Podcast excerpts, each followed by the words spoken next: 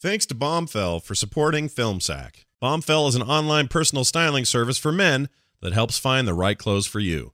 Get $25 off your first purchase at bombfell.com slash filmsack. That's B-O-M-B-F-E-L-L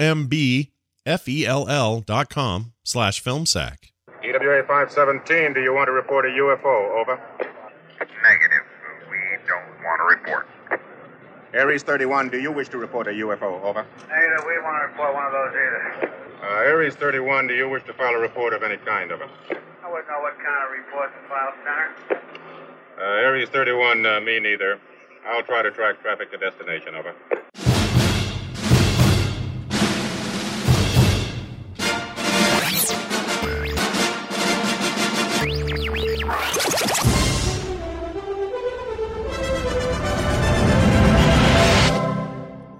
That mattress, you've got to destroy that mattress. This is Film Sack.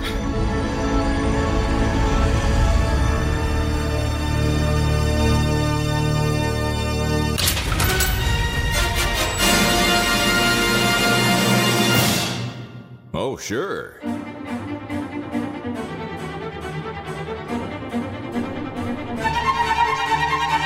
Hello, everybody, and welcome back to Film Sack. This is Film Sack, mining the very depths of film entertainment for all mankind. Episode 400. 400. We celebrate today by doing a regular episode of the show. Uh, my name is Scott Johnson. Joining me today, Brian. There's a dead fly in my potatoes. Dunaway. There's too many potatoes, it's killing the flies. Greetings, Earthlings. We are here for the Shark Slayer, the one your people call Dreyfuss. Ah, there he is now. Good, good. He received our mind mail. There were concerns about compatibility. We discussed sending a DM via social media, but that is still decades or more away. Spoiler, it changes everything. With great power comes great responsibility. Hashtag Excelsior. Anywho, the ladies up here have authorized me to offer you a trade for these 100 totally not Shark Slayers for your one Dreyfuss. Shark Slayer 100%. Excellent. Ah, it would appear the trade has pleased the Dreyfuss. So suck it. And thank you, people for, of Earth, for your sacrifice. The universe will love you long time. Am I saying that correctly? ha! Now to space, where we'll engage the great space shark in a battle we will call Jaws X. Little title Dreyfuss in Space. Oh, wait, almost forgot. Dreyfuss, would you like to say goodbye to anyone? No? Perhaps your wife and kids? No. No? No. You sure? Damn, you one cold hearted shark slayer. What's that, Dreyfuss? Scheider slayed the shark. You just poked it with a stick. Oh, well, we got what we got. No. Someone give this human a stick to space. He's going to need a new ship, he'd say. right? Pilot, play that funky beat. Uh, very nice. Oh, wait, is there more? Is that No, that's it? it. Oh, okay. Well done. That was good. uh, also with us. Are you are you tired now? no, no, I'm good. Everything's good. I'm exhausted. Uh, Ran- we have Randy. Don't mind me. Just gonna shovel a load of dirt into the kitchen window, Jordan. A L O H A. A L O H A. Right. A L O H A. My friends. My friends. Brian Dunaway, Brian Ibbott, Scott Johnson. Mm. Thank you for 400 episodes. Thank you for the last nine years. Thank you for taking me into your spaceship of fun and giving all the people out there half face burns. Sick half face burns. I know, I know. You're feeling the last nine years and you're getting old, but look at me. I haven't aged a day. That's amazing. True. You're beautiful. Walked off that R A ship. N D Y Y Y Y Y Y D Y Y Y. The remix. Oh my gosh, close encounters of the nerd kind. Uh, hey, here's the final thing here, Brian. Your truck has too much shud in it. Ibbott. Ah, no kidding. Clean that truck. Yeah. Uh, all right. So we figured out that close encounters of the first kind is when you see a UFO. Right. Uh, close encounters of the second kind is if you experience an event caused by, caused by the UFO, like noise, rattling, shaking, whatever, mailboxes going chung chung chung chung chung, all that stuff. Yeah. Uh, third kind, of course, is seeing the actual alien in there. And there have been extensions of that list. For example, the fourth kind is being abducted, the fifth kind is having some form of communication with an alien. Um, in recent years, they've added to the list. For example, Close Encounters of the Sixth Kind is getting a text or an email from an alien within three days of abduction saying they had a good time and they'd like to ad- uh, abduct you again. Close Encounters of the Seventh Kind is a late night text from the alien which sim- simply says, Hey, you up? And leads to yet another anal probe booty call. Great. Oh. And then uh, Close Encounters of the Eighth Kind is them wanting to meet you at a public place like a Starbucks so they can tell you that they never want to abduct you again and you won't make a scene because it's a public place. You just cry into your half calf double whip extra hot grande pumpkin spice latte. Don't worry, it's not you, it's them. Oh my Is, gosh. is there a limit to the eighth kind? Because I've been there twice this yeah. week. Two times this week. And what would Close Encounters of the Rule 34 kind? Oh, we don't want to know. We don't want to know. Oh, It's geez. too close of an I'm encounter. sure there's I'm sure there's a video. Probably. probably. In fact, there's probably a porn parody of this film, as far as That's we know. what I'm saying. Yeah. Oh my gosh, gotta be. Well, uh, the movie is Close Encounters of the Closeless Third Kind. encounters. of Yes, the- there you Yeah. go. Closeless Turd encounters, turd kind. Ooh, wait, that kind of movie is. I don't want that It's a- movie. the Cleveland Steamer Spaceship Edition. Great, Yeah. great. Uh, this is a movie. It's an old one, and it's one that has uh, a, a long history of uh, people admiring it and ripping it off and making things in their movies that are kind of similar in some ways, and kind of a big deal for Steven Spielberg, I think, in his career because it Yeah. was him saying, "All right, I don't just make scary shark movies, everybody. I make I make other stuff that's like kind of feel good, weird, spacey kind of stuff." And he'd go on to do E.T. not long after this and uh, uh, it's probably the only other one that's truly in the in the space Right. stuff would be what AI. I can't think of anything Yeah. else. Right, right. Oh yeah, uh, Minority Report. How can you not forget Well, that? that, but Well, that it's was not a thing. space. It's just future. right. future. Yeah, I feel like Yeah. I'm space. It's also based on Batteries somebody not else's Like- like there's no oxygen. Your, your aliens. Yeah, but he didn't direct Right. that. We always forget No, that he produced didn't direct that. Oh, he Yeah, just produced it. That's Yeah. right. It's all. Yeah. they- don't worry. Everyone on this planet thinks he directed that movie. yeah, You're not he actually wrong. gets royalties because of some Yeah. some uh, some loophole glitch in the system you know, says that he should get you money. say you say that, and you know he he does do production, but he's not a hands off producer kind of guy. So uh, he definitely he definitely has a big influence. He on may the have. directors I mean, who who- knows on that one though? By Yeah. then he he he you know he was sleeping in money. I don't know if he needed to worry about getting up Sleeping in early and money. get down there, make sure. This This is money is impossible. uncomfortable. yeah. I Is do there like. a theory out there that the shark from Jaws is actually an alien? Whoa. Yes. Sure, why not? I, I, I really like the idea. I really like the idea of putting all of his directed movies into the same universe. Mm. But it gets real hard when you have this same person. You know, like the this Right. Richard Dreyfuss in those two very different movies. You know what I mean? Like Mhm. that get that gets hard. But when you when you get away from that, things like Lincoln, Indiana Jones movies, it's great. They all fit together. Okay, quick quick trivia. Who can answer me the fastest? What's the third movie Richard Dreyfuss was in, directed by Steven Spielberg? Go. Oh, interesting. Uh, that's a good Hmm. question. We've talked about it before. We've never seen it here, but we've talked about it, and I'll I'll give you a hint. Mr. Holland Opus. No, it's not that. Uh, Bridge Bridge of Spies. Nope. It's uh more less recent, uh, but newer than the than uh, the old stuff. Newer than this thing, obviously. Wow. Wow. Uh, John- Was it was it just was it just a cameo? Nope. Big role. Uh, John Really? Goodman. Oh, then, then it had to be Trippendorf's uh, No- tribe. Nope. What is that? It was uh, Trippendorf's tribe. What the hell are you talking is about? it? What was it? Tripp, it's Krippen, Krippen, Krippendorf's tribe. Krippen, Krippendorf's tribe. Wasn't What was that- tribe wasn't thing that- he did where he got half naked? It had John. It had John thing. Goodman in it. It had uh, Holly Hunter in it. And, Oh. and and no, nothing. Oh man, I'm No. surprised. The movie is called Always. You remember the Oh, airplane? of course. Always. he was like a Well, ghost He dies in, in the first two minutes of the film. Yeah, but he's in the rest of it. He's like it's I like know, I know. Ghost. I'm kidding. It's like I Ghost forgot for, about that. I forgot that was a Spielberg joint. Yeah, it was a Spielberg, smaller, kind of a Spiel- small, quiet Spielberg. Spielberg movie. Yeah. And Yeah. we really it, it I, I found it really really hard to not just think of only Steven Spielberg while while watching this film. Like he is so like singular in in terms of both writing and directing and deciding every little decision, you know? Mhm. Like you you really just can't you can't assign any of it to anyone else. Mhm. And and that's I mean that's something that still happens all the time, right? We see these filmmakers who are very singular and they make they make the whole movie Mhm. but it like looking at something this big and expansive like it's like you you almost forget that John Williams scored the music You're like oh wow Steven Spielberg made a great musical decision there you know that that Mhm. kind of thing Yeah. And and Which- John Williams made it very difficult to pick the best soundtrack doing this movie and Star Wars so close together. It's oh like, my stop gosh, it! it's really Yeah. good. The soundtrack in this thing is really good. amazing. Yeah, it's one of my favorites. Um, real, really quick back to Always. Did that come out before or after Ghost? Uh oh, I don't know. It feels like uh right around the same time in my head, it but Does feels like feel like it, yeah. feels like Yeah. it came out the same year as Crocodile Dundee. Did Could- it? could did have it been. do that for some reason? could have been.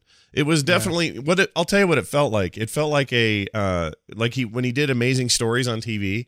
I feel like it Oh, was one that they just couldn't get in. They're like, ah, we can't squeeze this one in. Sorry, Steven, the the can the season's done and we're canceled. All right, well, I'll make a movie called Always, and it'll well, be that. yeah. I mean, it, it or or it was uh, certainly believable that it was it was a story that they originally planned for Amazing Stories. Said, oh no, this is way much. We could make such a much bigger thing out of this, Yeah. a two hour Right. thing. Yeah, it's Let's definitely that gimmick, movie. though, right? Like it's like here's this guy he dies in a plane crash. Now he's alive for the rest of the movie, and no one else can see him or however it worked. I don't remember how the movie Right. went. Don't forget, you can watch uh, The Amazing Stories on NBC.com uh, Oh, for free right That's now. That's fantastic. 20 22 episodes. it was on Netflix Nice. for a while, and that's not there anymore. It was. Nope. Uh, all was right. If you do, by the way, if you do that, the one you want to watch is also airplane plane related. It's the the cartoonist in the belly of yeah. the Yeah, that one was really good. So really, good. all of them are really great. Uh, Ghost Train, the first one was really good as Yeah. well. The Mission, I think, is the one you're thinking about. that thing with, changed uh, my life. Like literally changed Yeah. my course of my life. That movie, Yeah, or that that short, amazing. whatever that was, Oh, whatever the magic was there. Such a I good just that's when. I decided I was going to draw for the rest of my life. And here's the other thing: the that cast included Kiefer Sutherland, who we just saw in Young Mhm. Guns. Uh, uh, the the captain on that thing was freaking um. Oh my gosh, Waterworld. Uh, help me, help me. Uh, Kevin Costner. Kevin Costner was the captain. Help me, help me. and there were like two or three other dudes in there. You're just like, oh my gosh, these guys are about to have these like huge career shifts, and they're all in this little short. Sinesco. You know what's funny is um, I always confuse the cast of this with the cast of Memphis Belle because that was another movie yeah. where the the gunner was trapped in the bulb at the bottom of the plane. Mm-hmm. Yeah, and you're right. Had a big popular cast, and uh, never, Tell you s- never you know saw this that. this movie uh, close encounters confused its own cast with nothing i was shocked at the beginning of the film when it tells you that it stars Ri- richard dreyfuss and francois truffaut and you're like and that's it yeah, wait Right. what Pretty much that's the- your that's the yeah. whole cast because That guy's- honestly that guy's i a felt f- like teri garr melinda dillon and bob balaban were very important I, you know I Oh, for agree. Come 100% agree. And also, just okay, two things about the people you just mentioned. Uh, Teri Garr, still worthy of a 2018 crush. She's amazing. I freaking love, her. her. She was. yeah. yes, I had the biggest Yeah. crush on her in everything she was ever in. And this her. was this was peak form Teri Garr. Like this was the most crushable oh Teri Yeah, Garr. the most, the most crushable worthy. But no, but Yes. she also wanted to. She she actually wanted to play the character uh, that she the other that lady. he was not running away from. Yeah, he When wanted was to play running the, too, the yeah. Jillian. the Melinda Dillon. I can Dillon. see that. She was Melinda Dillon's character was, or she was nominated for best supporting actress role for that, and I think she was pretty damn Right. good. Actually, Yeah. I think and the I, weakest. And I made the mistake and of saying E.T.. Dillion. It is just Dylan. is Yes, it Dylan? I always say Dillion too. Is it Dylan? I know Melinda Dillon. Okay, Mel- Melinda Dillion. Dil, Dil, There you Dillon. go. Millennia, Millennia but she uh, she was she was quite good. Um, I think the weakest the weakest performance. I'm not saying he's a bad actor, but I think the weakest performance is probably Dreyfuss's. I think he's a little over the top in this thing. I, I actually I I actually like that. I liked that Richard Dreyfuss was so messed up, and Richard Dreyfuss will tell you uh, uh, in, in his initial viewing of the film that he was not pleased with his performance. But I, I actually liked it. I I thought it was a man obsessed. Richard Dreyfuss and that is the thing. very He has well. to kind of play it over the top to make it believable that he's being kind of controlled by an unseen force, right? Right. He has Right. to. Uh, Didn't it feel like he, act he got the whole email? He got he got the whole email except the subject line. That's how it always felt to Right. Me. Like he got the whole email that said, "Hey, it's a big structure. Make it out of potatoes, and then try to do it out of shit in your house, and then try to make it out of whatever. Make it out of Why mud." do you have to do it inside? He could have done that outside. He could have done it anywhere. yes, but the point is, like, he got the email and he went to town. And if he just would have paid attention to the subject line, he would have said, "Oh, it has like a cut off flat top," and now we're done. right. Like that was his big mm-hmm. hang up. It was like something glitched in the matrix for him. It's a very odd Right. thing. And if you don't, if you think about it too hard, the that stuff's kind of broken. Like, why could she, the gir- the lady with the son, she gets flashed with the light, and so what does she do? Makes lovely, lovely drawings of it. Drawings, sure. Yeah. Well, you know, if you're a sculptor, uh, I guess Richard Dreyfuss wasn't really a sculptor either, but he could make Right. a pile of shit. Yeah, and then he, Whether Richard, it's a pile of potatoes or a pile of. Uh, At one point, I mean, it's at, at any point, Richard Dreyfuss just needs to see a lump of something, and then he becomes transfixed, So and he starts that- scooping poo out of a public toilet and making a mountain out of it. Like his, he So has he the got- worst version of this. It's terrible he for got him. but he also got the, the greatest amount of exposure and he was already a dreamer right because they've kind of established that from the beginning so i i, I didn't I- i still buy it Mm. I want to jump back to something. Um, uh, you may not have known Teri Garr uh, retired in 2011, yeah, and uh, and and uh, you know went it went really really private. She was always a fairly private person. hmm Uh, always always uh, uh, refused to a- answer like uh, really you know uh, uh, intimate questions about herself and this kind of thing. Uh, all the way up to and including how old she is, her actual birth date. Uh, it has been unknown Hmm. uh, you know publicly there are there are records that people claim to have unearthed about her birth date but uh, those records disagree with each other and uh, you know she will probably die managing to keep the world from knowing precisely that's how because she's she never that's because she's never going to die and uh, Uh, she, mhm. she's always existed and so it's uh, really that's why it's really remarkable when you when you look back through her Wikipedia edits, which I did for no reason. Uh, as you go back, different, different people different people throw in different sources for her birth date. They all Huh. agree she was born on December 11th, but the range jumps around between 1944 and 1949, Mm. and oh, people wow. just so they- five year difference. Huh. yeah, they really don't know. So it's it's assumed that she is 73. It's assumed that when she made this film, she was about 32. But she has done a tremendous job of never letting the world That's know how old she is. Because you think Is- that like uh, something something would leak out at some point where she Right. where that would come out. hmm but it's smart because she's from old hollywood and age was a big factor Eh, I don't know about old Hollywood. I'd call her. I. I mean, what do you middle mean by hollywood Old, what do you mean by Middle old Hollywood? I mean, old Hollywood would be like your Humphrey Bogart and your okay Yeah. I wouldn't Bacall and yeah. I, I wouldn't even say Mel Brooks is from old Hollywood. He's influenced by it, right? But you know, he's he's, Well, uh, in his 90s, and he's not. and he's old responsible Hollywood. for one of her best roles too, which was uh, Young Frankenstein. Yeah, Yeah, she was great. in that. Frankenstein. so good She was really good in that. But she just, I don't know, something about her. She's got There's some. very She's got some. Innocent Right. uh, sweetness to her. Like it's it's Goldie Hawn without the the bimbo. Yeah, or the, the or the complete brainlessness of.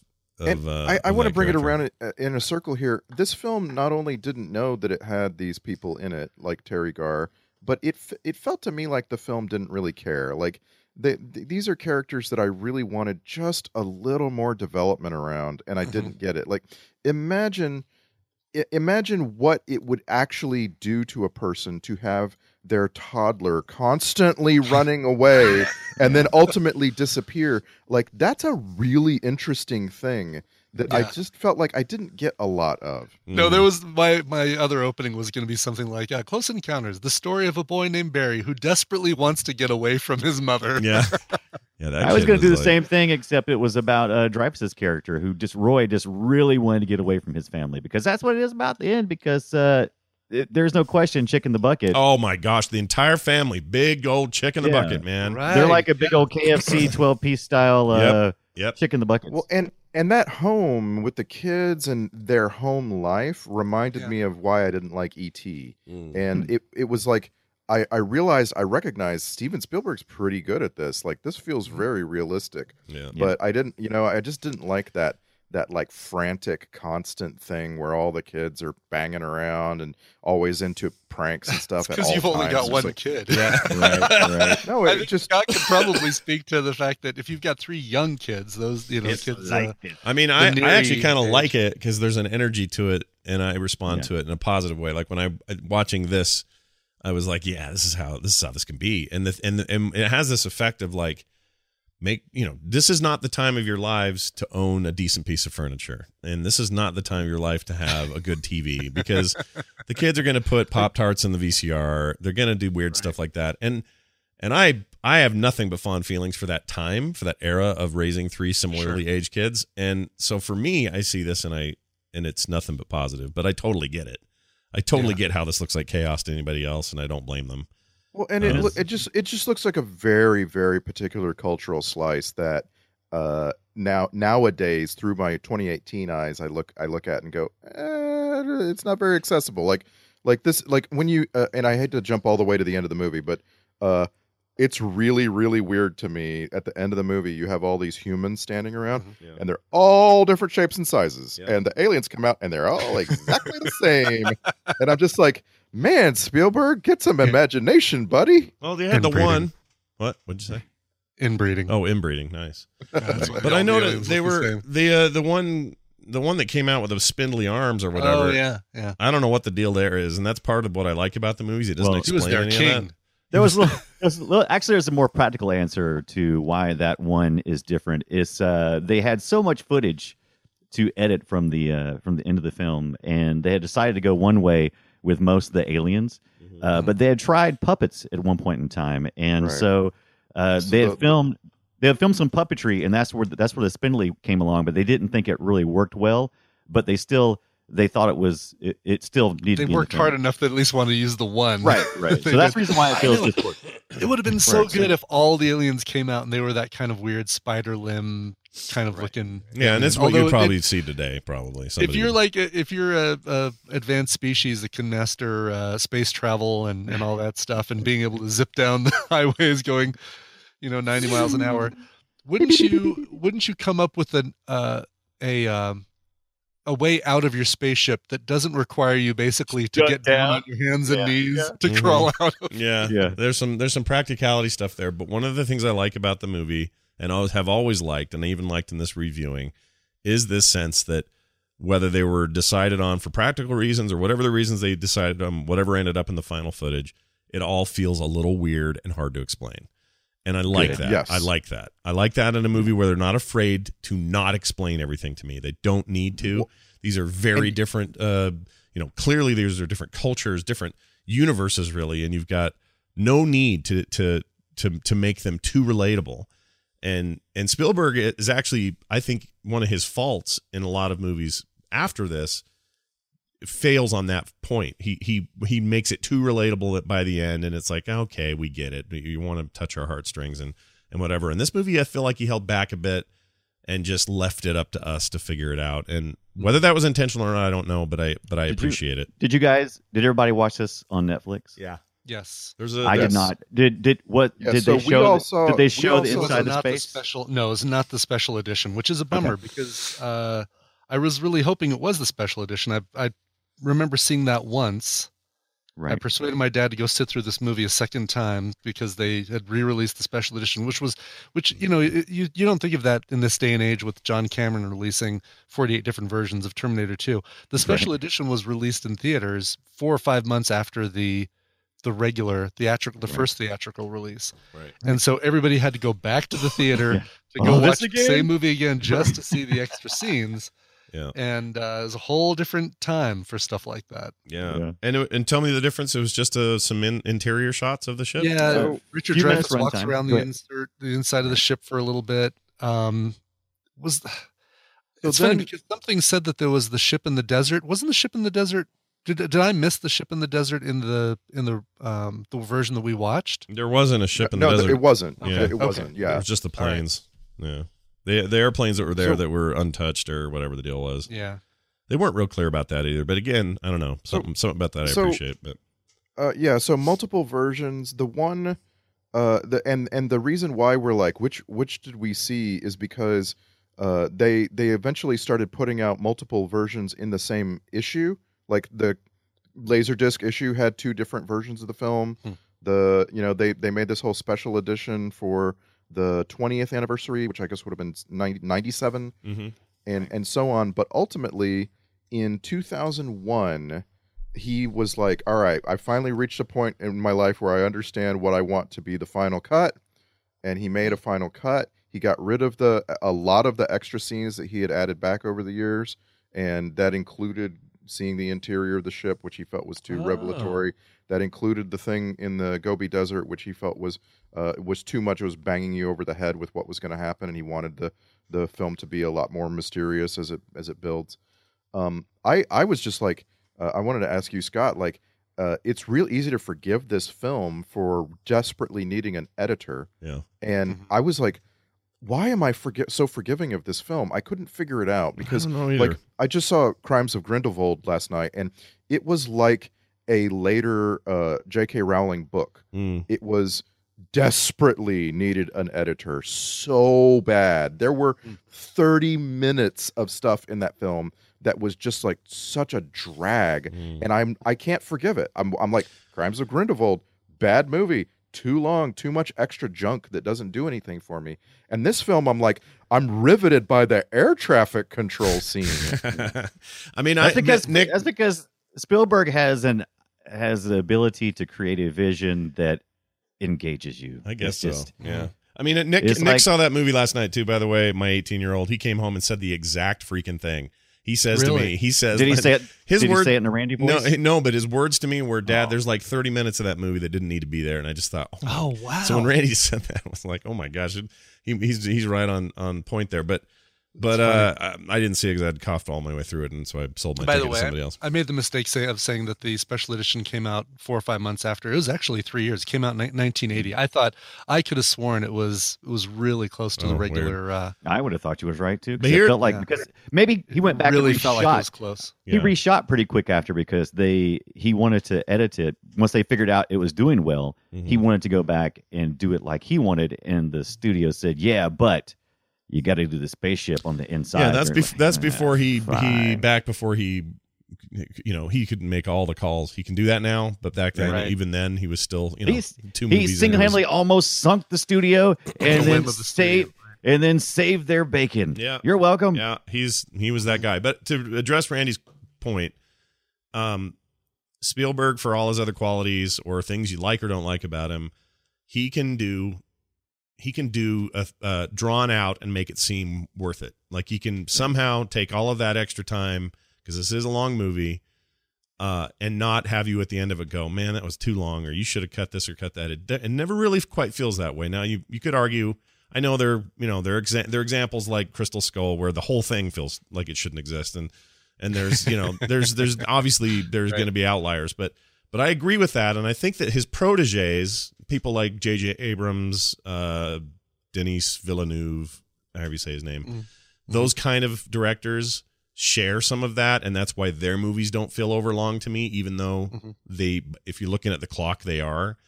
Um, specifically, I, I wanted to mention the connection here that I have between this movie and why I think I love Villeneuve's work so much. It is very similar. Like I would argue, Arrival. A Arrival is is almost a re, not remake, but an attempt to say, "Hey, I'm going to kind of do what you did with Close Encounters, but I'm going to do it my own way." And I think that's what Right. Arrival is. And Arrival's amazing. Is it the arrival or arrival? It's just Arrival, I think. And I'd even throw, uh, movies. Hmm. I'd even yeah, there are two different movies. I'd even throw uh Cuarón uh into this as well because I feel like Gravity could have just as easily been a Spielberg. Oh, Well, yeah. and Good, just good imagine point. if yeah. this movie had a title, uh, a, a, the name of the film was something like Contact or Gravity, Mm-hmm. like uh, because let's face it, this is this is a badly named movie. It doesn't it, the name really does not is. at all lead you to anything about the film that's artistic or whatever. Mm-hmm. Uh, I I just want to also bring up um, Chris Columbus. Man, he is the Oh, sure. the protege of proteges.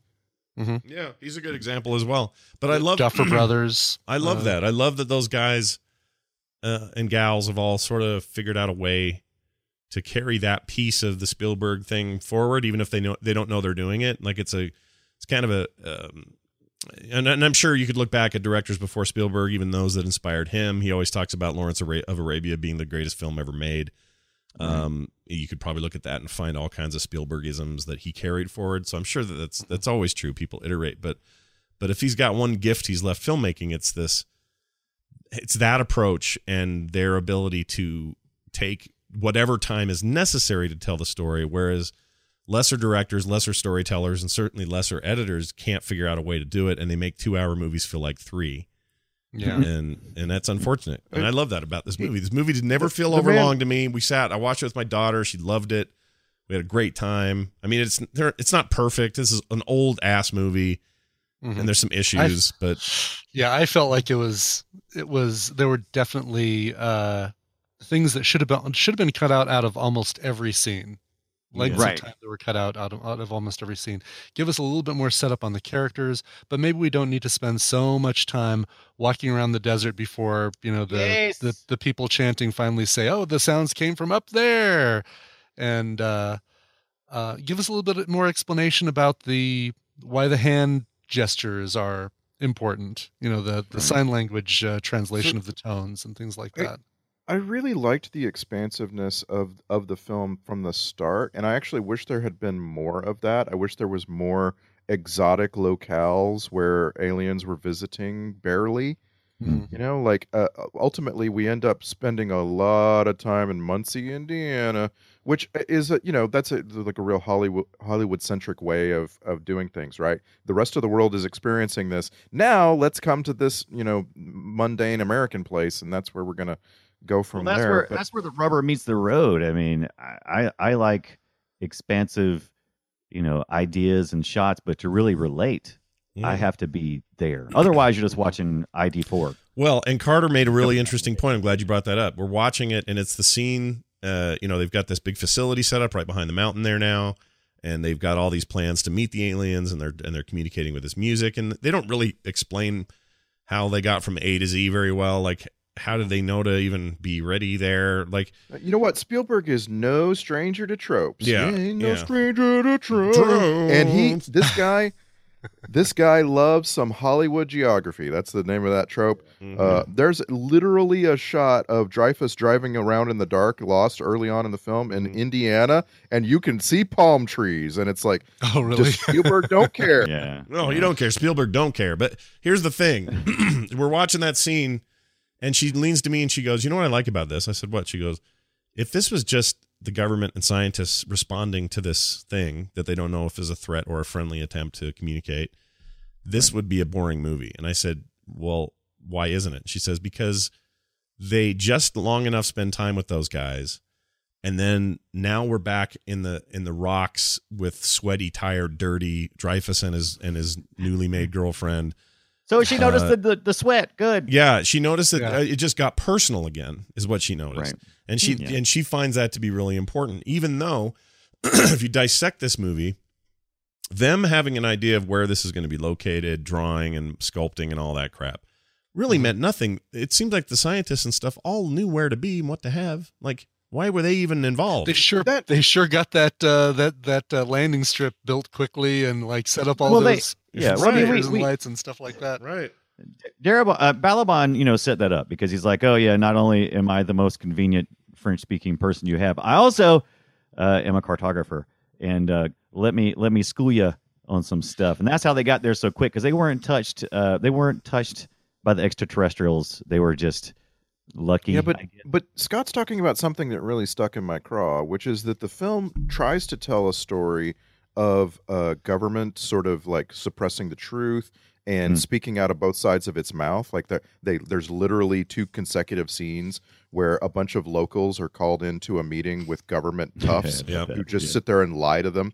And then you immediately cut to in a back room warehouse, the government is prepping to people to go meet the aliens. And it's like you you you go from one to the other and you're supposed to go, ooh, conspiracy. But the film doesn't really tell the story. Mm. It just shows you that. Yeah. And that's okay. It just could have there could have been more to that that intrigue, you know? Yeah, and also, you know, you're right, Balaban. I'm a cartographer, and this these are this is um, what do you call it? Uh, and what uh, Oh, the longitude, Longitude, latitude, the, yeah. coordinates. Yeah, so he yeah, knew yeah. what it all was, and then it's almost like a screen should have popped up with uh, like SpongeBob. Six months later. yeah, many man hours later or whatever, and then exactly. now they got their thing Yeah, all 'cause- built. Right. So- Once they figure out the the location, it's like okay, now we're going to build this little base. This like figure out wh- how we communicate with them. We got to get all this stuff set up. All this, you Mhm. know. But but And didn't I'll you love say- Go Didn't ahead, you Randy. love that when they all when they all realized that what they were doing, they go running to another guy's office and steal this expensive globe and roll it around? Like that's exactly that's the brilliant genius of Steven Spielberg Mm. is that he imagines what would happen and then puts it in the film and Yeah. lets you see it because it's Yeah. awesome. and none of yeah. these brilliant scientists figure out that it might be a lot easier to take a Just- piece of paper with those coordinates over to the globe rather than Right, rolling this yeah. globe. but it's but it, it it exemplifies what we talked about earlier, which is adding Spielberg adds energy, and, Yeah. and you right. it's literally excitement. Yes. right. It's it's like almost like a rock song. It's like oh, now I'm getting excited. They're doing something that I would do as a fool. Yeah. I would take this globe and roll it down the hall. So yeah, he puts uh, a little I the adrenaline into Yeah. the scenes. I I Yeah. totally agree, and that's and in the seventies that was really weird to do. Like it's it's an Yeah, unusual tactic in a film. Uh, Mhm. Back then, things were kind of you know camera held still. You delivered your lines. Yeah, you yeah. looked close, to, the zoomed up a close up on a guy, and you really didn't do much else when it came to common We're filmmaking. telling a story. And I want to, by the way, uh, if anybody's listening who wants to be a filmmaker, I want to give you a piece of advice because Spielberg figured something out that I just love. And that is if something is interesting in your movie and your movie is about people, people gather. They come mm-hmm. together to around the interesting thing, and we, the viewers, pick up on that. So, like in the in the air traffic control center, as this weird thing starts happening, all of these people are gathering around this one station to mm-hmm. figure it out. Once once there's a place on a highway where aliens have been flying by in the middle of the night joyriding, people start to gather and Spielberg shows us that and that gives you the audience this connection like oh wow yeah people are people are all looking in the same direction i will too that's a really cool thing and, and it, it I mean, he didn't invent it but he really does it over and over and over and it like it keeps you in the film as a viewer Mhm. It's beautiful. Yeah. I agree with that. So many great things. That's a good Oh, by the way, did you are you guys when I was young? Okay, so this movie came out in '77. I was born in '72. I did not see it until a little bit later. I think I saw it on VHS during the '80s, early Hmm. '80s. Same, Uh, same. and so I was still very young then, and I had trouble dissecting the idea that Bob Balaban wasn't the same person as Richard Dreyfuss because they both had that kind of Yeah. facial hair, Yeah, kind of. I did little the same shorter. thing. You know what? I wasn't even sure this was Bob Balaban until I'm watching Yeah. it, and I said to Carter, "I go, oh my gosh, Carter, I think that's that dude from all those Christopher Guest movies." She goes, "Who?" And I go, It's the dude from Seinfeld Yeah, who the runs guy- NBC and talks him into doing a show yeah, about nothing. falls in love with Elaine, which is great because then Carter goes, you know, what? she goes, you know what that means, Dad? And I go, what? He goes, this is Bob Balaban in a movie talking to Richard Dreyfuss. He would then go on to be in a movie where he falls in love with a character played by Julia Louise Dreyfus. oh wow! And then we laughed, and then we kept watching the movie. But yeah, shut, shut, shut, shut, shut up. yeah, he doesn't. He's he's he's at a young age with all the beard. Him, um, he he looks like uh Richard Dreyfuss in a different movie. You know what I mean? exactly, Like, yeah, exactly. like just like I don't know. You know what he looks it like? was a very His, seventies. It was a very seventies look. That the bushy hair. I mean, if he would have been wearing uh, bell bottoms with the cuffs rolled up a little bit, he, he wouldn't have uh, wouldn't have looked any more seventies than he already did. if you if you take the more bearded character of Richard Dreyfuss from Jaws and then put him up next to this Balaban character, they're kind of the same. Yeah. So I totally get it, and I did the same thing. I'm like, wait, who am I looking at here? Is that supposed to be him? and that's a character it's Balaban's character that I wish they would have had more of in the film. We could have had maybe, you know, slightly less Dreyfuss. Uh take out one of his freakouts, the looking at the pillow and deciding it looks like something and Yeah. maybe put in a little bit more about Balaban's character and his background and cuz he I- was fascinating. Just Mm. the fact that he he seemed to be out of everybody the person who knew the most about what was going on, even more than the French Do you dude. think? Do you think there might have been some confusion by the aliens, or like we're looking for this guy? He kind of No. looks like this, and they're and they accidentally identified Richard Dreyfuss instead. well, that's kind of my whole point about this. At the end of it all, what was the point of them having this in their head and their obsession? Was it to drive them to the thing? Okay, but then what? Like, is it? Did they really? They never answered the why they needed him. Yeah, what's the trade? Why did I- they need I him did- so bad? I didn't. I did not understand the trade, other than maybe he was most. They had been experimenting for years to find someone they could communicate with that could clearly understand their communication, and maybe Richard Dreyfuss was the most attuned. That's the reason why he Oh. got so Yeah, obsessed. They, they realized you- they, if you- they were never going to get that out of the kid. It's like, oh, this Right. kid, we're, we're let's give him back. Why the did we want this kid so much? Get him out of here. if you read the if you read the summaries of Spielberg talking about the film over the years and years, the aliens had mind control technology, Mm-hmm. and they were actually like like directly telling people in their brains to do things like That's like awful. In, in the end when Mhm. when he goes when he joins them and goes onto the ship like you're you're supposed to understand that he's leaving his family not because he's a horrible person, but because Which the he was. aliens controlled his mind. Yeah. You know? I call poo poo. But why? On Oh, that. why the trade? Why the Well, trade? There is no trade. Like at the end of the day, okay, you're right. All those people got off that had been abduct- abducted, and then they had a bunch of volunteers in red suits that got re-abducted, I guess, but in a volunteer Right, kind of way.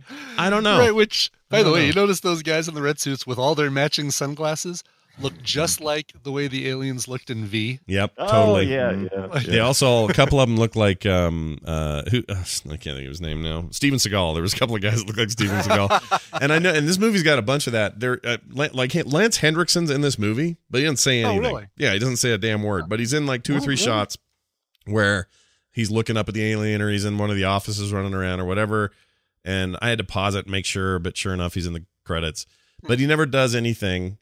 And there's Look, a few f- people like that. Carl Weathers freaking Right. showing up as the Yeah. cop. Oh, Carl Weathers, If, yeah. if I'm making if I'm making a trade, it ain't gonna be for Dreyfuss. It's gonna be for Carl Weathers. Yeah, what Yeah, are you doing? Exactly. Yeah. Give me Action Jackson. Now- every day Yeah. of the week. Also, at the very end, did all the red suit people get on, or just just no, Dreyfuss? they didn't in this No, version. Pick, pick and choose, yeah. okay, so they chose Dreyfuss. little- So maybe the that little kid aliens came over and said, "Ah, this one," and then uh, None of the pick ones.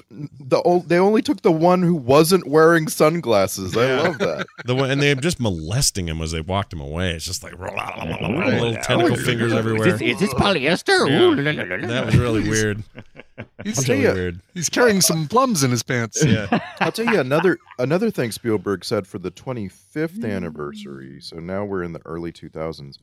Uh, Spielberg said if he if he was starting from scratch, it would be a completely different film because he Oh, made yeah. it before he had kids, before he had a family, and uh, you know, so he was like he didn't know how uh, jarring it would be to see Richard Dreyfuss's character just completely abandon all of his responsibilities. You know, And that's why he came back with the more kid friendly ET, right?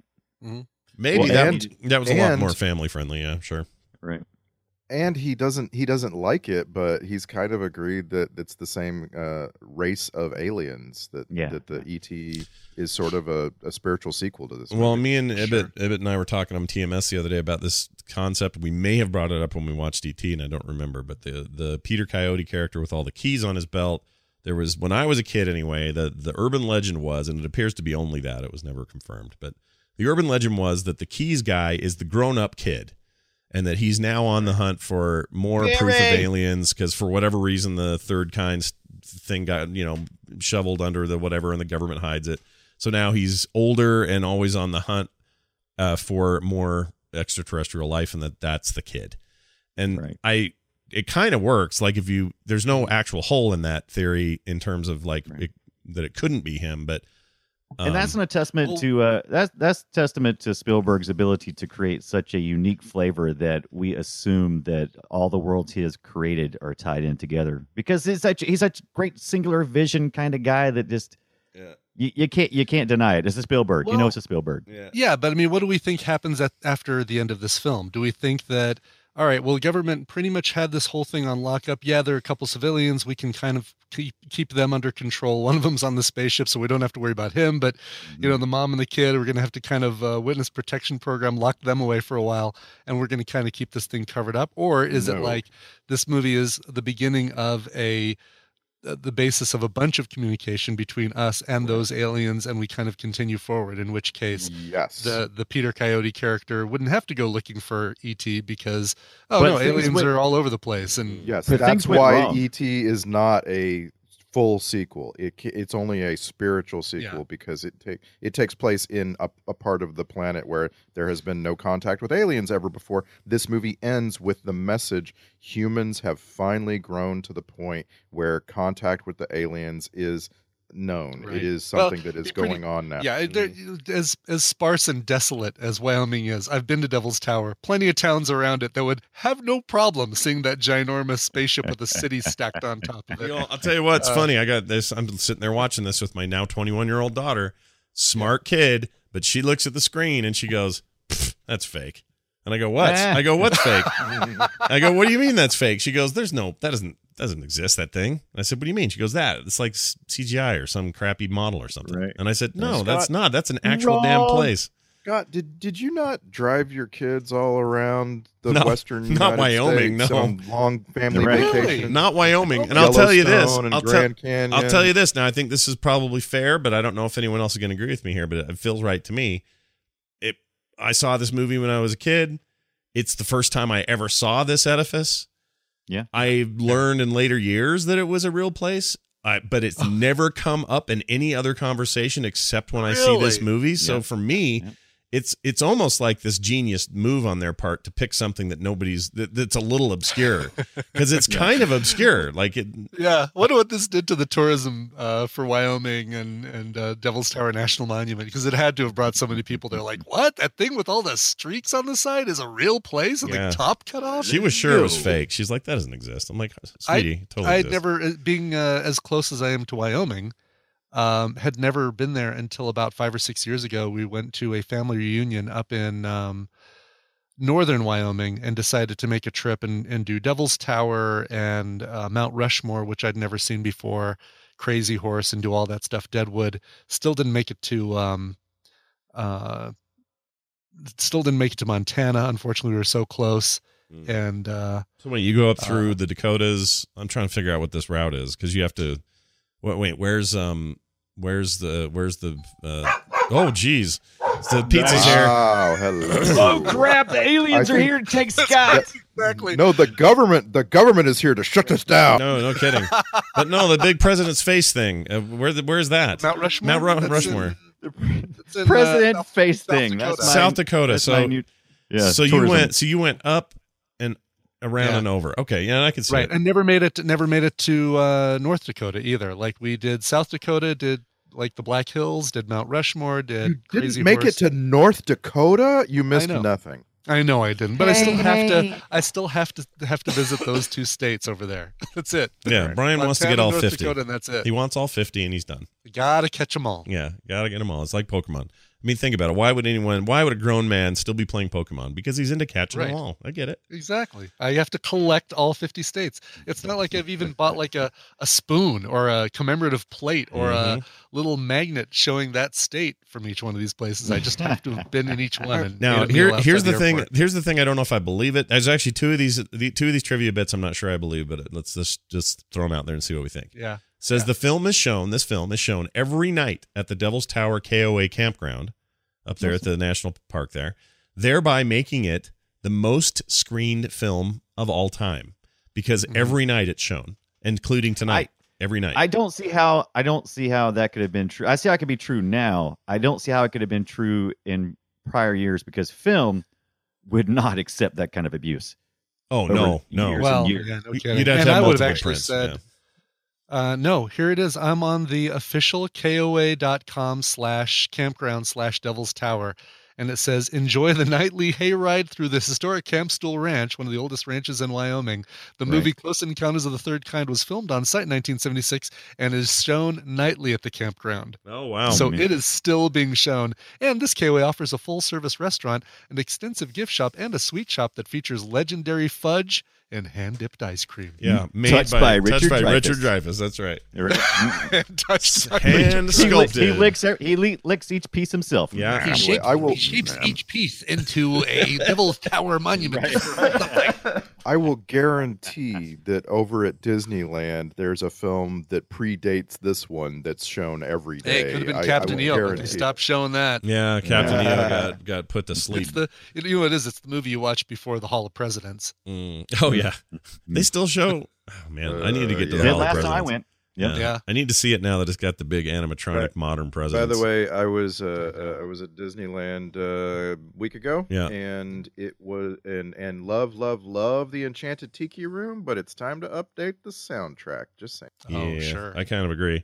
The last time I was there for full Disneyland treatment, which is like September a year ago, I they were working on the Hall of Presidents. Something was being done and we couldn't go in, and I was pissed because I was I was super into We're that. putting in Trump. That's Everybody probably what it Well, that's was. what they did. They put in Right. a, a little animatronic prump, tr- uh, prump, Prump. Trump. Prump. Prump, Prump, A Trump. prump. But the idea that they they had to shut the whole damn thing down to p- put a new president in. I guess makes sense, but it annoyed me, and I was like, all right, Listen, my you. wires are very huge. I have lots of wires, the Yeah. best wires. the best wires, and also they had uh, the, what something else? Oh, Space Mountain was shut down, which was a huge bummer. No, that's crap.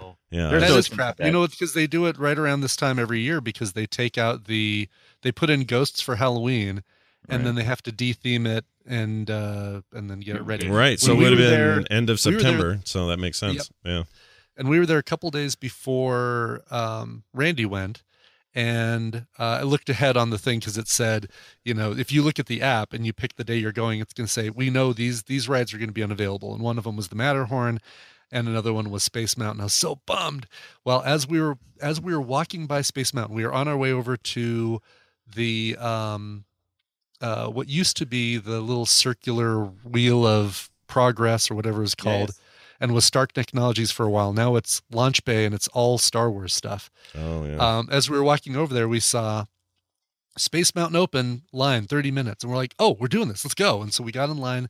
We found out that it was only open for an hour that day Oh, because cool. they wanted to test things after the de-theming. Oh, And oh, no. that's that's always No. At the super. right yeah. No, thank you. Yeah, I I don't- don't want to be a test subject on your You don't want ride. beta? You don't want to be Space Mountain Beta? No, Come on, it's not like those things ever leave the tracks. I don't know, dude. No, I don't That's think what I'd I want thought before I rode the uh, Peter Pan ride Disney Oh, good World. lord! All they're doing is just taking off the little ghosty things that float around on the ceiling If- and the Yeah, walls but and what, freaking Jasper If if from uh, Team Two uh, sat down to smoke a hot, uh, smoke a fat one, and he leaned in and bent something you didn't know about. I don't know, dude. That uh, if, I they, don't know. if they need to, if they need to, te- if they need to test it, there's a possibility of bad. So no. I'd Yeah. I'd uh, be much more worried about uh, you know all the ash, human ash remains Yeah, that you get when true, you splash down in uh, Pirates of the Caribbean No, because yeah, that's everybody dumping their loved ones. Yeah, that's a thing. Okay, here's another one where I think is a lie, but only Brian Ibbott can confirm it. Okay, I know what you're gonna say. Yeah. Stanley Kubrick says he was so impressed with Cary Guffey's performance. That's the little kid, played the four year old Yeah. kid, that he wanted him for the role of Danny Torrance in The Shining. Confirm or deny? Because Well, you because you be that he tried out- him, You tried out for that role, right? I tried out for that role, and I was one of the last. I was in the in the running the last few. My mom says I was in the running like the last three kids, but um, I I always thought it was like the last you know eight or ten. Um, Danny uh, Goffey or Cam Got what's his name? What's the Gar- kid? Gary- Cary Gary- Cary Guffey. Yeah. Cary Harry Guffey. Guffey. Harry. He would have been way too young for that role because he was five when he Four or five. He was born. He was born in '72, same year as me. So right. would've So he been- was actually four. This was filmed in '76, came out in '77. So he was four when they filmed it. When the did Shining, The Shining would have been. That was later. He would have only been like eight, seven or eight when they were filming that. I Danny think- Torrance needed to be what too- 10, He could 11? he could have pulled it or off. He could have he Yeah. could have played older toys. Yeah, he might have been able to play Yeah. older. I mean, He Dreyfuss even played older. than me. Dreyfuss played older. He's born in 47, but in this movie they asked when he was born. He said 44. They always do that. I don't even know why. Why is that a thing? Why don't you just say when you were Can- born? Who cares? Can can we can we also talk about casting Dreyfuss because uh, uh you know we talk about this a lot on Film Sack. It's a thing we return to. You know, like who who did they almost have in this role, and what a different movie it would have been. Uh, spoilers uh, for this one, everybody, Yeah, right. freaking everybody. Yeah.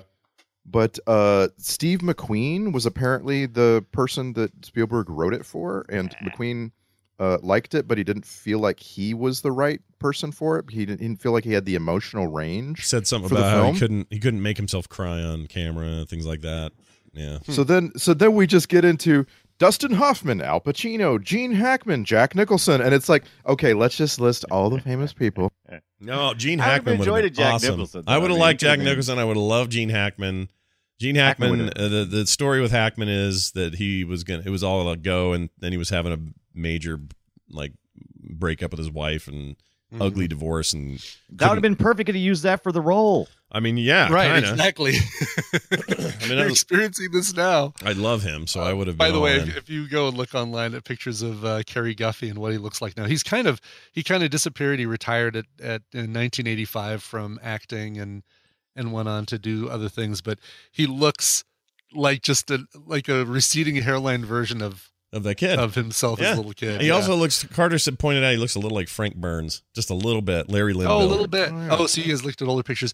I think the kid, it's funny because if you shave the kid's head, he would look like one of those gray aliens. He's got the big eyes, the little slit for a mouth. I mean, he looked like he would have fit in perfectly with those I assume aliens. those kid, the aliens are all kids too, right? They had to be. There's Yeah, yeah, the- there there were actually kids. Not Yeah, we didn't not little yeah. people. rubber suits. yeah, Yeah. as far as I could tell, he's just the girls walk. at that. He said Spielberg said that he preferred girls because they were more uh, Graceful. graceful. There you go. Well, they are little boys at that age are, are kind of dicks, to be honest. I mean, boys are boys. I would have loved to see him Yeah. come running down the thing. Yeah, Farting in Make their it- rubber suits. yeah, farting in their Flailing, suits. dude. I just farted in Flailing my and suit being again. stupid. Yes, exactly. You are exactly right. And it's not to say that girls don't want to have fun, in the famous words of Yeah. but you know, Not- not yet. It's not the 80s I mean, they, they're they're there's something about I can just tell you just from experience. There's just a difference, and I can't really tell you Oh, why. And also, when I was a kid and I was that age, I was a total doofus, and every girl I knew my age was like way more mature than me. Like Yeah. they were, they had it going on. They got grades going I- on. They had worried about I- school I Still stuff. are, Scott. They I still want to still say are. I want to say this is a gross uh gross uh, characterization because I've met plenty of young boys and plenty of young girls who have different grace levels. I don't think it's only You're- attuned You're to right. one. You're right. But I think that if you're if you're casting for fifty alien Right. kids and The you ratio have the may choice, be more in your favor. Yeah, yeah. If you have the choice, you're gonna go with with a bunch of. I would go with a bunch of girls because I would trust them to not to misbehave less.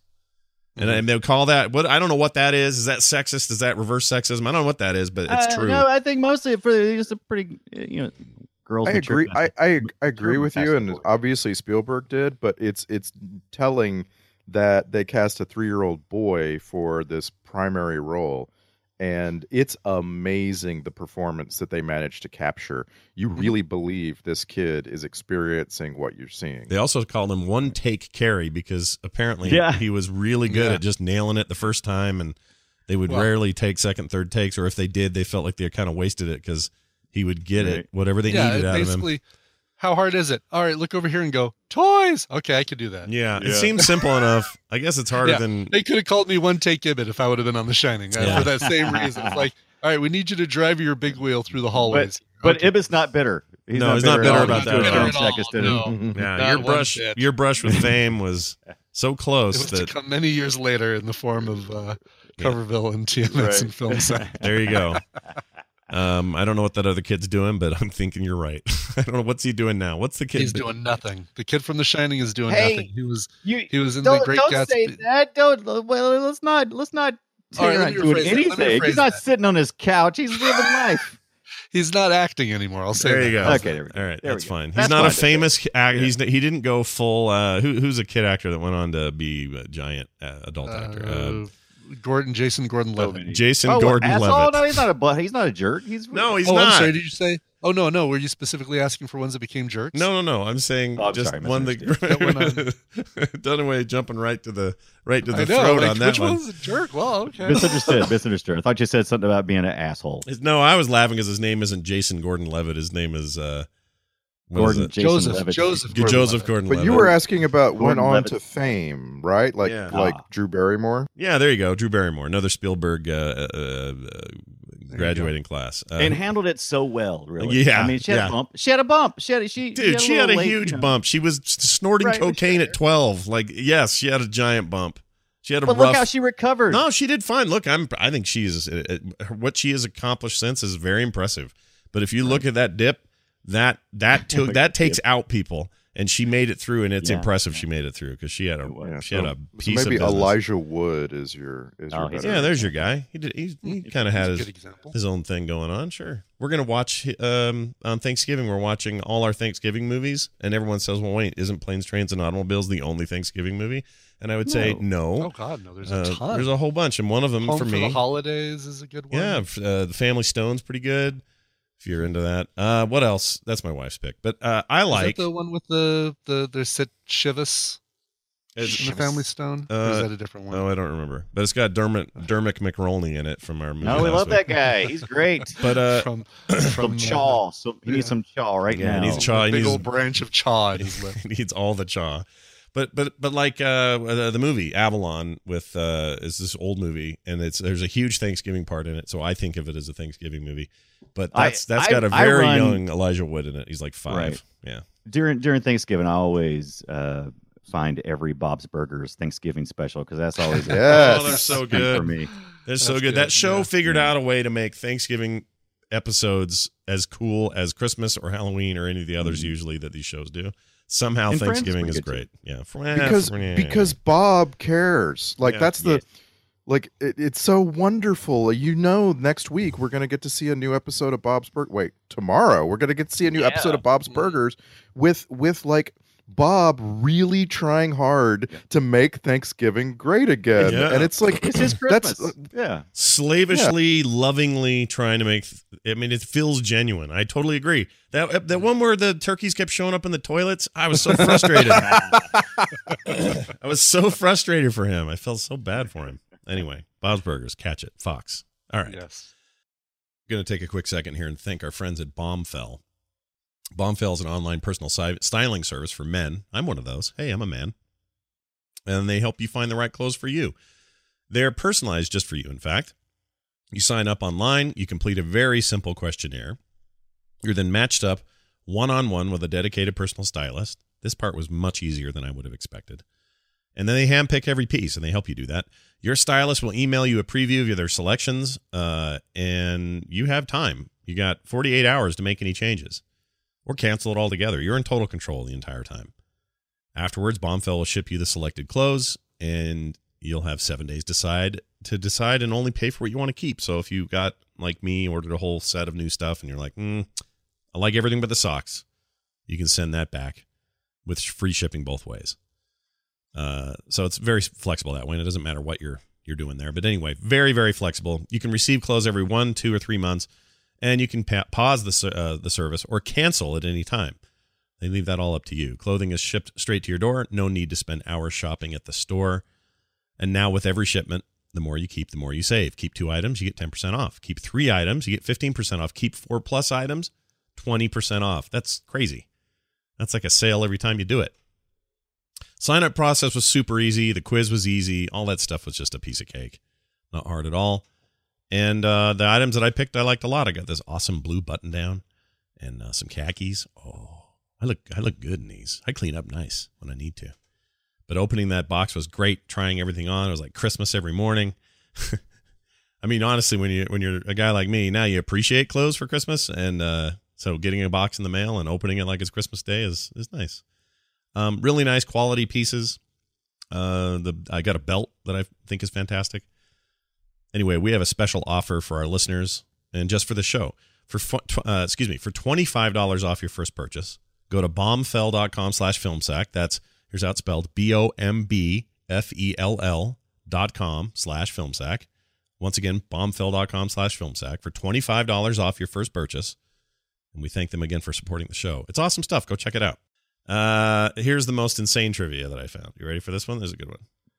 One early concept for interpreting the aliens included an orangutan on roller skates.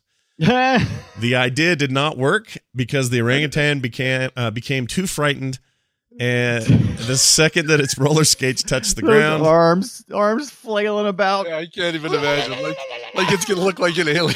like it's gonna look like that new mascot for uh, whatever team Right. was. I am not. I am not getting on that ship. It's Look at those guys. Terrible way. idea. What an awful, awful idea. But Yeah. Love it though. It's this says they did it. I, I can't confirm it, but that's what it says. All right. Uh, what else? Did you guys find anything that you thought I you would have thought I thought was gross? Oh. Uh, uh, gross- gross parts. Uh, that's a good question. There aren't a lot, actually. I'll, I'll tell you that right now. And in fact, the thing I picked is probably not going to get picked by any of you guys. But uh, bringing trash, stinky garbage back into your house to like Nah. build. Uh, Pretty good. that's pretty bad. I should have probably put that on my list. I have two. was- Oh, I- that that trope of think of jerking the trash from the from the There from the were- street. That's always fun. yeah. There were two moments I was like, "Wow, Scott would not like to be in this." Uh, like, and so like the first is when the little kid wakes up and comes out, and the refrigerator has just been emptied onto the floor. It's like, "Oh, Yeah. come Oh, that on, would just- seriously?" that he's just totally, be the he's totally getting blamed for that too. Yeah. I, Yeah. I think it's gonna be. I think it's gonna just be. Uh, I I don't think Scott could handle Dreyfuss kissing Teri Garr. I think that's the thing that grossed them out. no, that was okay. He's kind That's of gross. a You're saying it's gross for Teri Garr. he. He's exactly. A, I he's think a semi associates handsome. himself as Teri Garr. No, he's and- a he's a semi handsome dude at this age. He's fine. He's fine. That didn't bother me. Yeah. But it is Richard Dreyfuss related. Okay, so there were two of them, and the one that doesn't really that gross. It just annoyed me, and I was like, please, freaking wrench your hands off. He spent like 20 minutes walking around with freaking uh, Yeah, shaving, shaving cream. on his hands, dude. Oh, go sure. wash your hands. There's the, all this exposition, and you could have had your hands washed 50 times by now. Go wash them off, and he's laying on the bed, holding his hands up, still got goop all over him. Half his face is covered. He never washes those damn hands. Okay, so that was one. But the worst for me was the very end ish before he gets on the ship and the door opens and the light's really bright, but he's staring right into it. You can see all the way up Richard Dreyfuss's nose, just right up in there. Just a big, hairy pit of despair. So, The other thing I made note of is the scene, which, and admittedly, all of these scenes are too long. I Spielberg was really loving scenes where the aliens are somehow shaking things Mhm. and causing like physical objects to move. I, I they they never really explained. Like, I wish he had stuck with a scientific explanation, like they can make metal objects move because they're like Magneto or something. mhm. But anyway, Right. uh, the scene where he's first encountering them and he's in his truck, and they put the they put the truck on a big Tilt-A-Whirl and and kept the camera stationary. So they turn the truck over and all the stuff in the truck flies around and hits him in the face and stuff. There was so much stuff in that truck. Mhm. Who who has a library of papers in their truck? It was ridiculous. No, I don't. I don't think it was that ridiculous. I grew up during uh, these times, and I people used to use uh, their dashboards to store all this paperwork because we were using because we weren't using we weren't in digital age, so there was so much paper, and if you didn't throw it away, I've seen so many trucks Oh, like yeah. this. This is my so dad. Many work trucks. Hundred percent, my dad. hundred percent. Yeah. Everything and if it's a work truck, for sure. Yeah. Yeah. But And my so dad's, I- my I dad's thought- truck found was that kind of always teeming with that stuff. Dusty, disgusting.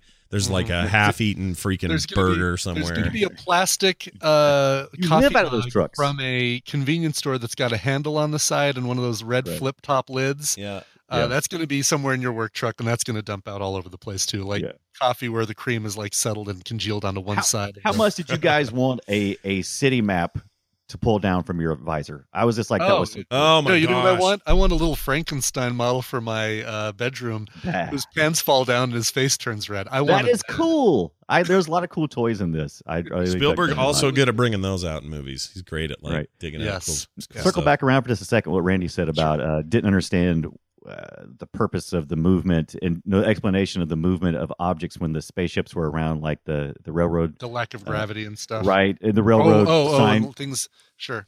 flying around. Um, yeah, I, I I was glad they didn't explain it because I'm assuming it's technology I, I wouldn't understand, and it also played to Dreyfuss's moment of doubt later on when the helicopter shows up and the stop sign is flipping around. You're like, okay, so we have, you know, we have devices that we understand and we understand why they're moving.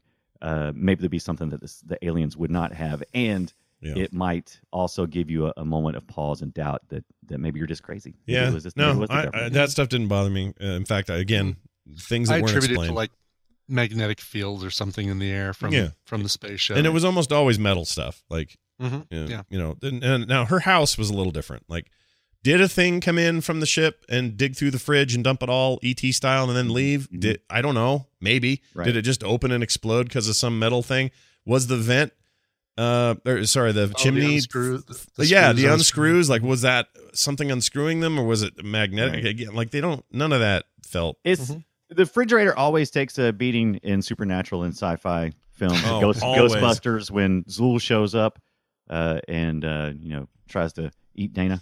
No, fridges And are so- mistreated in Hollywood, dude. They right. just get the- Eggs eggs usually are are a thing that blow up and explode. Yep. Soda pops. Yeah, soda of thing, pop yeah. cans. Um, what else? Uh, uh, yeah, that's pretty much it. So like so like Randy said, trophies. yeah, and, and, and yes, yes, and like the there's a there's a side trope here. Uh, uh, control your kids, which bug bugs the hell out of me because I have I've had a kid. I know what you do, and that is and that is when they're able to run around and let themselves out of the house, you board the place up like it's a prison. And and this like this is such an incompetent mom, and it bugged me that she was being in you know portrayed this way because it's like at some point you realize, oh, my kid's a runner.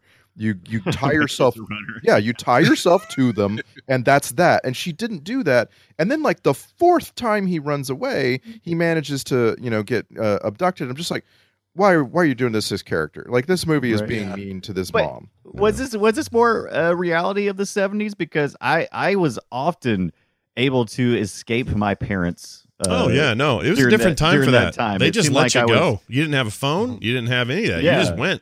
You were out. Yeah, we I, watch, I'm watch with the you. little kids a little more maybe maybe back then they just kind of like eh i'll have another one Yeah. too I much effort. can't. I can't imagine there was ever a time when I was ambulatory but too young to like uh, be reasoned with, and my parents were just like, "He sleeps in his own room over there, while I'm completely passed out drunk with the TV on, and like he could just he could just come and go. I mean, we live out in the country. What could happen? Yeah. like, Yeah. no, Yeah. that would Yeah. never have happened. Yeah, this is a little extreme. I think different this time. kid. Different time in the seventies. Sure, but this. I remember this is- walking to elementary school, and I was like Yeah, in yeah, second totally. or third grade, and Oh I- yeah, like My such mom a was- long my mom was- crossing two major streets. Mhm. right my mom was always taking a nap look i was always i don't know if it was the alcohol or what but I, she was always taking a nap There's uh, there's a theory going around. My sister talked about this with me off air the other day. There's this theory going around that the reason uh, people are more um, interested in making sure their kids are constantly okay in our modern age is because of technologies that make it impossible for you to have plausible deniability if something bad happens. hmm. So if your That's good. kid runs Yeah. out into the woods, back in the day, it'd be like, well, what else am I supposed to do? These days, they got a tracker on them. They got a phone in their pocket that tells you where they're at all the time. Like you got all Mm-hmm. these reasons why in court it wouldn't hold up. You know, You put them on a leash when you take them to the mall. right, right. story hey if you if you lost a kid during the 70s everybody just went shrug Yeah. Oh well, we'll make more. It I happens. really, um, I really, I really find that the the theory that uh, availability of birth control is what has changed parenting attitudes makes a lot of sense. The Mm. the Right. fact is, uh, you are not likely to get married at 18 and then have 12 kids, and it's it like it's like totally acceptable culturally for you to lose three or four of them along the Mhm, way. it's, Yeah. it's not it's not wrong it's Yeah. uh yeah Have I, a well, I bunch think- so that you can lose a couple. right I, Mhm. yeah, we're we're in a uh, we're in a spot in now that uh, yeah, I mean, I think it was a lot more frequent to lose siblings. Oh, it was. People would have 12 kids because someone had to Yeah. carry the farm on, and four of them Yeah. were going to die of diphtheria. The other one was going to fall off a cliff. The other one was going to sat on by a seventies weren't cow. exactly you know we weren't exactly working the farms in the seventies, but yeah, I mean but, maybe that but I mean before that, like that meant yeah yeah, and then you know they have people like my my wife comes from a huge family. Her her parents uh, they all grew up in Mississippi, but she has not that that matters, I guess, but she has um let's see. What are you saying, Scott? I want to say there were 10 total of them of the kids and two were Right. adopted. Or no, 3. So there's that, but that's still a ton of kids and Yeah. uh that to them seemed like what you should do because your your goal is to you know, you leave no stone unturned kind of or whatever and you want to have as much backup as you can and and these days like her mother was almost offended. Not I shouldn't say almost. She was offended when we stopped at 3. She thinks that's not enough. Right. And I remember say, saying to her, well, you know, what's right for you isn't the right for us, blah, blah, blah. But she didn't seem to care. There was this time where I had a niece sat on my sat on my knee. We got this niece who's adopted. My uh, wife's sister, Sarah, adopted a, a daughter. Um, and she sat on my knee one day when she was very little, looked at me, and because I'm not her dad, she starts to cry. That's what little kids do. Babies do that at that age. And she turns to me, my my mother-in-law turns to me and goes, "You know what that is, don't you?" And I go, "What is it?" She goes, that's because she was just in the before life and she knows that you should be having more kids and she's upset at you because you're stopping oh to have my kids. gosh, that is hilarious. She Such told me that. manipulation. And I looked at her and went, "Oh my gosh, are you freaking kidding me?" And now I this kind of stuff it's not that it's ended. She hasn't stopped doing this sort of thing, but now I have to treat it as a joke or else I'll just lose my mind. You go So now- crazy. Yeah. so now when she'll hug me and then say something on my ear, something judgmental, because she'll do that, I'll go, Right. "I'm being hug judged. I'm being hug judged." I'll say it out loud, and ever, and she'll get mad and hit me on the arm. But it's a much better relationship now because I just don't take it. But, but yeah, like it, I, even in the '70s, I think there was just a different approach to when you started having kids, how many you would have, when you'd quit, Mhm. if one and, and you got to remember also it's it's the it was uh it was a new age for the independent woman. Not that it wasn't not that no one ever was an independent woman without a husband before then. It was just becoming much more Oh yeah, common in trying to work those jobs. Because Teri Garr's character was like I'm not getting a job. So they were very old school uh even for that time hmm of uh, of of ideas. And so this new girl she's a working mom she's we assume that she's working a lot and she's you know she's got to get up early and and trying to raise a kid and it's hard when all that stuff is coming at you yep. And she was really uh, good in this. I thought that actress was great. i thought she did a great job Yeah. i thought She- and, and, she had and of very course little just to from say, but- just from a movie standpoint spielberg is trying to create tension uh, and this kid creates a lot of tension because you're like, oh my god, just get the kid. She's really into that kid's really into Boston University though. Did you notice that? He Yeah, really is. yeah, He's an uh, area. alumni. Yeah, really into it. Wearing that shirt and whatnot. Yeah. And I think it's uh, it tells you something that uh, he cries when the aliens leave, but he seems more than happy when he's leaving his mom. Yeah. Oh yeah. Bye, mom. ha ha ha! Runs through the woods. Exactly. Suck. Which Sleep, fall that asleep in your actually- Daisy Dukes. That actually really rang true to me. Uh, a, a little kid, especially an only child, is trying to kill himself at all times. Yeah. right, right. Yeah. Kind of. And they don't have backup. They don't have. Nope. You know, a sibling on their shoulder going now, now, now. Like it. Uh, uh, let's see. Um, uh, Ibbott, you're an only kid. Did you Yeah. ever feel like you were just just loose out in the out, out in the everything, and you're I just totally did, but I never I didn't feel like I was out there trying to kill myself, but I did feel like like I was un uh uh Hellion? untouch- not untouchable, indestructible. Mm. Like Right. I would, you know, go and do jumps with my uh, dirt bike off of things that probably are way too big for me to do jumps off of, and and uh, climbing on things I shouldn't have, and spending way too much time up on rocks or in trees or or, or things like that. You know, those Right. all those all sound really Yup. good to me right now. Your poor mom. Uh, well, speaking of poor moms, be poor no more because we're going to do clips now, and there, there aren't a ton. It's uh kind of a movie without a lot of dumb dialogue. It's kind of just matter of fact stuff, and none of it's too over the top. So it's not a ton this week, but it's enough to share. For example, this is what um Richard Dreyfuss sounds like when he's scared by a sudden flashlight turning on. Okay, so this is the sound he makes when you turn a flashlight on. There you go. There's that. there were a lot of people scared by lights in this film. Like when all the lights are going off in the gas stations and the McDonald's, you hear like four or five people going, "Hey, lights!" Yep. Yep. That, you know that, but that's that's real. Is it? Have you ever been in a public place and the lights go out? Yes. There's always it, there's always like this. oh, I Yeah, ha- I have. I I've- don't yell, "Hey, lights!" Yeah. Hey lights, hey hey lights. yeah. No one says hey lights. Nobody Hey, says. that. lights! Yeah. Here's uh, here's what going. Oh, Spielberg claims that he based the whole scene of uh, Dreyfuss putting everybody in the car in, at four in the morning and rushing out to see a thing. He says that was based on a childhood experience. There was a meteor shower or something, and his parents threw him and his siblings I, in a car. I personally had that experience multiple times. We've done it to Yeah, my me too. kids. Never happened to me, but we did it a couple of times with the kids where I can't even remember what they were, but we shoved them in the car and took them to a thing. And I remember them liking it. I, I was think. don't I was awakened multiple times to look at the moon. Uh, that was a thing, and as a kid, You're I, not gonna I- believe it. Yeah, like there was like you know like a, a, a lunar eclipse or whatever, and my Mhm, bedtime right. was real early, Yeah. and I would get awakened an hour later, and I, yeah, go- I, st- I still do this every time I see a funny cat video. Kids, get up! Yeah. It's only cat videos, here. though. Yeah. You must be the I'm most gonna get you in the annoying car. We're gonna drive around the block. Then I'm gonna come back. and We're gonna go look at this video. Yeah.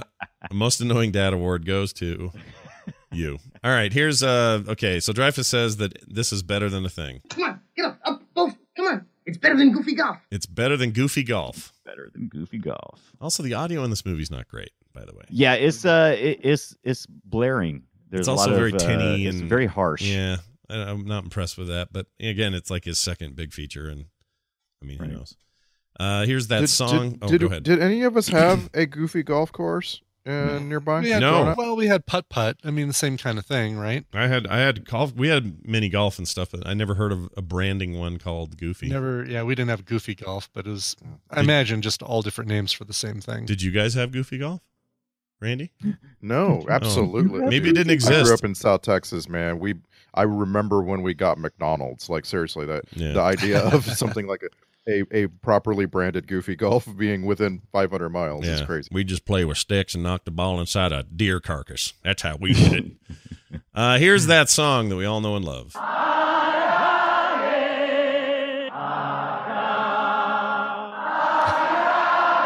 They never explain how the Hindu people knew the tune. The yeah, tune. yeah. They said that it it, it uh, came it came down and it, and it spoke to them. So basically, uh, th- one of the ships was hovered over them, I guess, and, and did the thing. It was They're actually kinda- really these aliens great are kind of uh, dicks. They're just kind of manipulating everybody.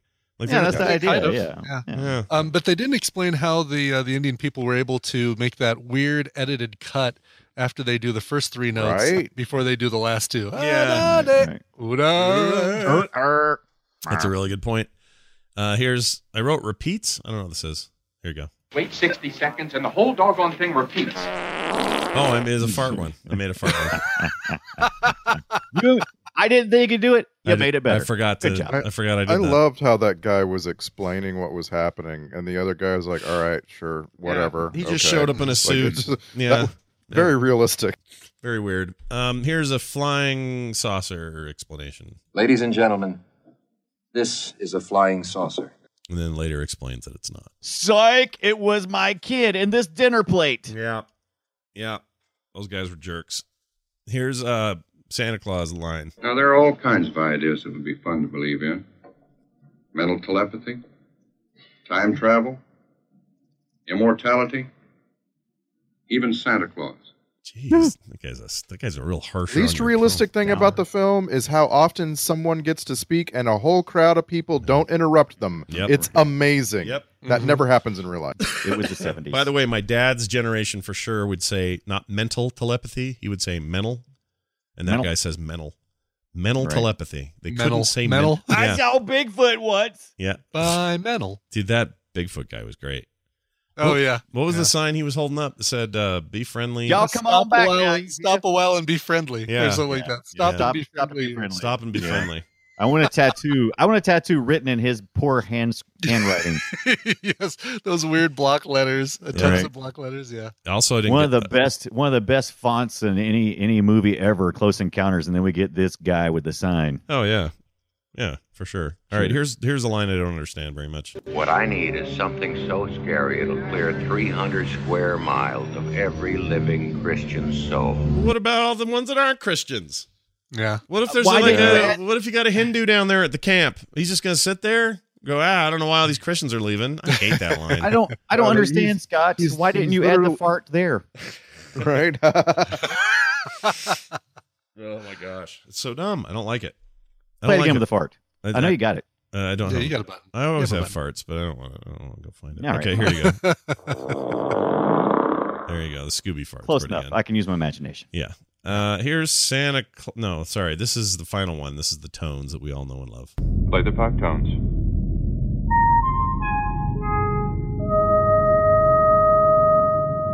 So that was created by uh, John Williams John Williams, after multiple attempts to create it, and I guess it just came down to Spielberg going, "That's it. That's the one. I like it." Uh, yeah, hundred variations apparently. And I do love the you know the the back and forth between the you know the uh, NASA or, or the the scientists and the big spaceship when doing the tuba sound up like it's going out of control yeah, responding that. it was really yeah. cool I'm, and I, again from of the perspective of a younger person who hasn't seen this movie before carter was enraptured by that. She thought that was so cool. Mhm. She's like, "This, Yeah. this is." She goes, "This isn't even using like amazing uh, special effects technology or anything, but I'm completely in on this. I just love how this feels and looks." And she was that that end bit is the best part of the movie. When we watched this, I don't think I'd seen it since I'd seen it in theaters in the uh, 70s and 80s, but I completely forgot about the whole, you know, uh, airplane, the the, Mhm. the uh, disappearing airplanes thing. I forgot about all the the Indian stuff, the uh, uh, the hand signals, all that. And it wasn't until like basically the only part of the movie I remember is Richard Dreyfuss putting together Mashed mashed, potato versions. Yeah, and- do it. and Okay, mud now that's funny you say Tower. that because I only remembered him doing a giant mashed potato thing and forgotten that it, that was just a small version. So while we're watching the mashed potato scene, I'm like, oh, I thought that was bigger. And then soon I enough, it's like, I, I could have swore I remembered the potato bigger because I was I was totally convinced. I'm like, big- yeah, why did Teri Garr make those many potatoes? Yeah, But it was just a normal amount of potatoes. yeah. It was. All right, so Roy Neary goes up on the spaceship. He gets a little tour. They bring him back to Earth probably at some point, but he won't have aged because that's the way things work apparently. Mm-hmm. Does he go back to his house and then just say, "All right, I guess I've got to shovel all this mud out"? Oh Assuming yeah. Oh ever- my gosh. Yeah. Assuming that he comes back, I don't. I don't know that we're. No, no, no. I'm We- worried about Teri Garr's got rights to the house. She's gonna have to come back and deal with that. Oh, garbage. she's got to come back.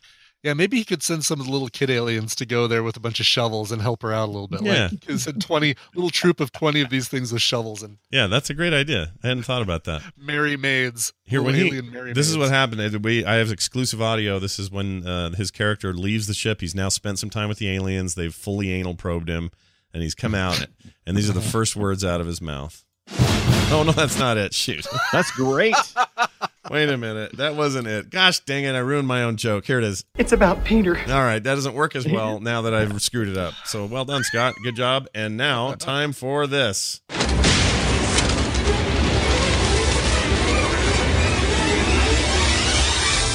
It's the film sack checklist. After a while, everything looks like a phallic mountain in Wyoming. Yes, Mhm. uh, check True. rather.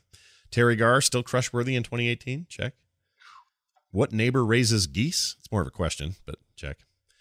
The Uh, nosy neighbor. Yeah, the nosy neighbor with her geese and her hair so blower. far away from her house too. Yeah. Uh, Trek connections. We have a number of them. The Enterprise swinging around his train room. That was cool. And there was a Klingon ship as well. and a Klingon ship too. Yeah. Those are great. Uh, Teri Garr. She plays Ronnie Neary in TOS. She played Gary Seven's receptionist. Uh, Roberta Lincoln in the Assignment Earth was the episode. Ralph McQuarrie did conceptual art for this movie, and he was the conceptual artist for 1977's abandoned Star Trek Planet of the Apes. Sorry, Planet of the Titans project I like that even better. and Voyage Home. He also did all that Star Wars stuff. Um, Mike Peed, great name, It's literally P E E D. Uh, Mike Peed, and then he did animation photography. He, uh, oh, he's not even have his connection. Daryl just put him in because No, quote has a just funny name. name. Yeah, Yeah. thanks, Daryl. You're great. Gregory Jein was a chief model maker in uh, Star, I don't know what TMP is. What's TMP? Chief model maker. TMP. Temp? Temp? Oh, the motion picture. Oh, Star, Trek, the, Trek the Motion Picture. You need to put an S in front of that. Anyway, constructed various interior scenes of V'ger, uh, stuff like that. And in TOS played a dude twice, and then in TNG played somebody once. Uh, that, oh. Space, am I right? Yeah, space, Space. space, Right, space is pretty great. Mhm. I'd give it a soundtrack grade. I'd give it an A for awesome. I loved it. It's one of my favorite ones from John Williams. It was great. Mhm. This was this was kind of like the time where everybody knew that this collaboration and the future of John Williams was going to be pretty incredible. So And it will it will always remind me of Robin Williams, who was a very famous uh, stand-up comedian at the time, performing the score for this movie in the middle of his act, uh, like with just his mouth, and it just makes me so happy that that's oh, a that sounds that's a memory. cool. I don't even know about that. amazing. That sounds Yeah. great. Was that so? This would have been around that era, around that time. Yeah, Hold on, Robin Williams. Uh, Close encounters. Close encounter. Ooh, if there's if there's video of that, that would be really super cool. Uh, here we go. Oh, you know what it is? It- It's all defaulting back to Robin, or it's uh, even though I Ah. typed Robin, it's all going John because it doesn't. yeah, I can't Or find it. Robbie Williams. Someone out there will find it. Oh my gosh, Robbie Williams. Who's that? Who's Robbie Williams? Help me now. He's a musician, UK musician. Oh yeah, right. He did the uh, fa- uh, X Factor guy. He's one of the hosts on there. Right? Yes, he was a member of uh, Take That or one of one of the uh, British boy bands, and kind of went off and did his own thing, and was way more popular than the the British boy band that he left. Yeah, he's coming to Vegas for some reason. I guess people like him. Sure. Uh, Sure, why let's not? get to Sure, the sure. Twitter post. This is where you guys sum it up in 280 characters or less. Let's begin with Randy Jordan. Close Encounters of the Third Kind. A pleasurable look at every aspect of humanity with admittedly repetitive music that seems to go on forever and ends with people standing around just quietly watching as you intimately join a group of strangers, just like Saturday night at Ibbott's house. that's right. Saturday night at Ibbott's If only there was a, if you if there was an emoji for Saturday Night at Ibbott's house, you could use that and save characters. Yeah. Oh, Let's it's I, that going. I packed it in. I got it all in. It just it took a, some editing to get Nice. that in there. Someone talk to the the Unicode people and let's get that Ibbott emoji in there. Yeah, let's make the Saturday Night at Ibbott's house emoji. I'm in it. Uh, or in it to win it. All right. We uh, Brian Dunaway. Uh, Close Encounters of the Third Kind. It's like Halloween for grown-ups. No. It's like driving while mapping. No. Hmm. It's better than Goofy Golf. Yeah, that's it. There you go. Like better than Goofy Golf. Probably Thanks, is. Jiminy Dreyfuss. Jimmy is. Dreyfuss. Jimmy It is Dreyfuss. Nice. Uh, finally, Brian Ibbott. Uh, all right, so I, I have a couple because I was afraid Randy was going to use uh, my first one. Randy. Okay. But here's here's my first one. Close Encounters of the Third Kind. Did I ever tell you about the time I was a keyboardist for NASA? Nice. nice.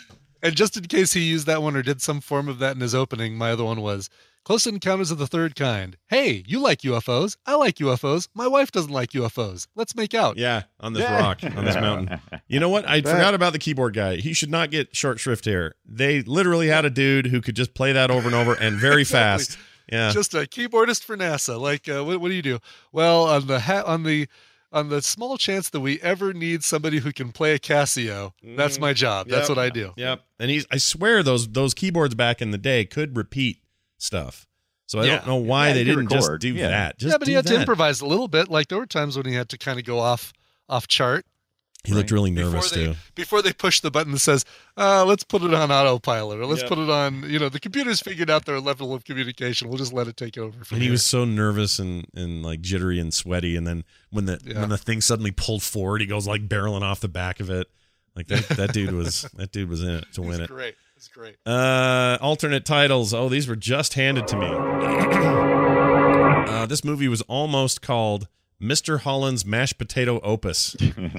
that almost happened. It's crazy, right? And then uh, this was this one that almost made it, but then they finally settled on Close Encounters of the Third Kind. It was almost near run-ins of the less than fourth kind.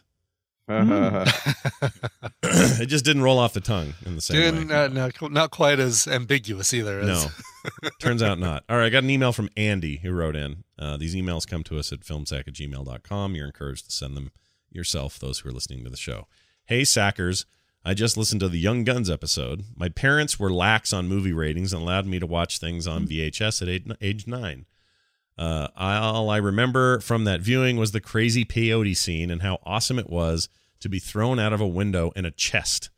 Also, wanted to share my all star cast. All right, so this is what he wants for a new version, Okay, the reboot. This is who who would be in the reboot. and it's really good, you guys. Like right. straight up, Andy is onto something. I think the the the the lesson we're learning here is let, let your kids watch rated R stuff when they're kids because then they have great ideas when they're older. All Yeah. right, here you go.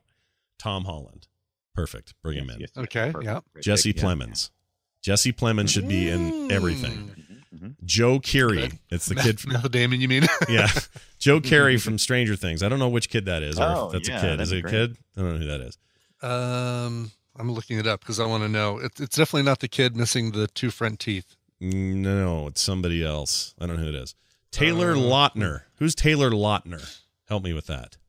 Taylor Lautner. No, Not, nothing. Lautner. Okay, we're What looking I, him up. I got Taylor I've Lautner. Oh, seen oh, him that's in a the bunch wolf. of stuff like Twilight. Oh, it's yeah, the wolf Twilight's- guy. No, I'm I'm now I'm off the reservation with this guy. I don't. I don't Joe like by the way, Joe Keery, Stranger Things. He's the older kid who had the mullet, like the Oh, okay. the total like Yeah, uh, all- he's in all douchebag kid. Yeah. Oh, okay. He's Oh, okay. No, no, that's a commercials. that'd fit. Yeah, he's All great. right. Yeah, like- Nicholas Hoult from uh, he was Beast from X Men. You Oh, know, Holt? Yeah. Yeah. that's that's is it, I thought it was Holt. No, Holt. I always thought Holt, but sure, whatever. H O U L T. Probably you're probably right. It doesn't matter. The important thing is he was in uh, the greatest film ever made, Mad Max Fury Road.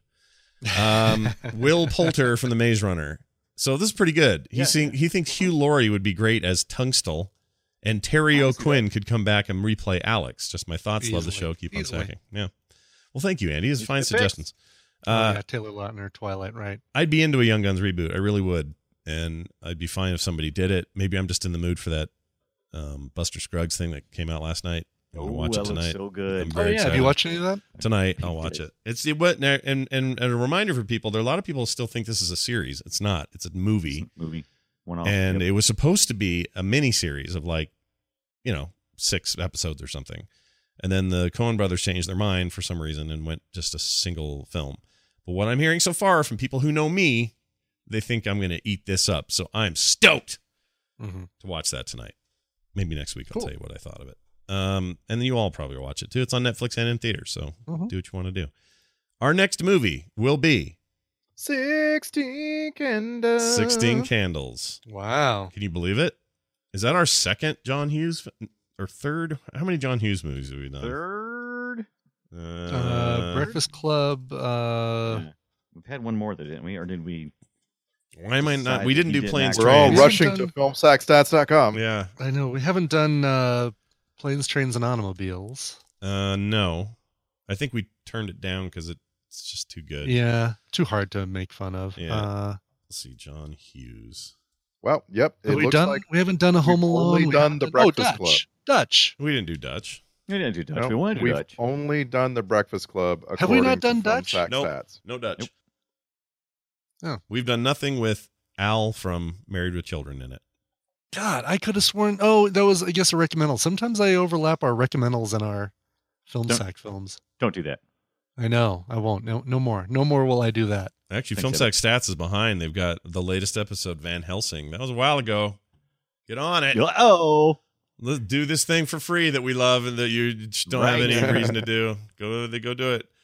Um, all right. What uh, what what is our genre for Sixteen Candles? Because I love that's the most interesting part of Film Sack Stats for me is Mm. that we this is Molly primarily do Ringwald action and sci-fi and thrillers Mhm. and adventures. Yeah. Dunaway, This did you just say it was the of- Ringwald? Coming of age film. He called it the It's a Ringwald genre. dramedy. Dramedy? Yeah, sure. Is it though? I don't know. Coming of age. Nah. Yeah. It's a defies description because John Hughes movies are kind of in their own hole. You know. Yeah. I mean, what would you describe Breakfast Club? What is what uh, what category does Breakfast Club on Film Sack Stouts stats fall into? Stouts. Stouts. Um, John it's Hughes. gonna be my new brewery. Uh, Right. Stouts. It's the Hughes genre, dude. That's it. Yeah. Right. Yep. Exactly. Yeah. And, and I would remind people the greatest marriage of John Hughes style and Quentin Tarantino style is the 1997 fantastic film uh, Grosse Pointe Blank, which everyone should watch a thousand times over. It's in my top five movies of all time. You're gonna get people drunk by mentioning um, Grosse Pointe Blank and Mad Max Fury Road in the same episode of Film Sack. Hey, look, they got you know, the- there's a drinking game. There Yeah. has to be a drinking game. there has to be, two. and they and it's on it's on them for their terrible life choice. It's on them. uh, anyway, that's 401. We'll give you the 401 on 16 Candles this weekend. Now, here's the interesting bit: we're going to do it live on the Coverthon that Brian Ibbott runs every year, where he earns That's money right. for Alzheimer's research, which is a fantastic cause and a good excuse for us to all get in there on a Friday and uh and knock it out live and uh we'll put it up of course like it always is on a podcast that doesn't change anything we did this last year and i think the year before so nothing right. new or strange but uh, anything else you want to say about it brian Yeah, I mean, you can find out more information by going to coverville.com slash coverthon. That's where I put all the, the info about it. Our bit, our Film Sack bit is going to be at uh, 10 a.m. Mountain Time. So that's uh, noon on the East Coast and 9 a.m. on the West Coast. so it's awesome. the second hour of It is the, co- second hour, exactly. So Tina and I get in there, we do our stuff, we talk about why we're doing this, and and get the ball rolling. I play a couple Milli Vanilli covers, a Steely Dan set, whatever, Mhm. and then uh, we roll right into film sack. sounds great so I i'm looking love your forward to it examples of songs, man. That's right. it's not only great The only reason I yeah. think of Steely Dan is because they have a song. They do Black Friday, a song called Black Friday. Oh. It's, it's more about the Smart. the um uh, the the um depression Mm. deal, Oh, less about also people going getting up at three in the morning to buy microwaves at Best Buy. Yeah. Also, a very good point that it is literally Black Friday, meaning Thanksgiving the day Yeah. before, and we at least in the U.S. we hope everyone has a fantastic Thanksgiving. We will not talk to you until after that, but uh, we hope you have a good one and you eat a lot of food and do nice things for other people and be thankful right. for things. Uh, that's next week. That's 401, and uh, we'll be uh, live coverville.com slash live. Yeah, yeah. We're gonna. What are we? What are we giving thanks for this week? I'm giving thanks for uh, mobile games because everybody loves them. Yeah, everyone has a phone, and uh, everyone loves Is that mobile games. snark? Yeah, it's a little. I, can, it? I sense a Is little there snark. snark? I sense a little, just a Is tiny it? bit, just a little, just a little bit. I can't imagine why you would bring that up Yeah, and why weird. you would talk about. Weird. Yeah.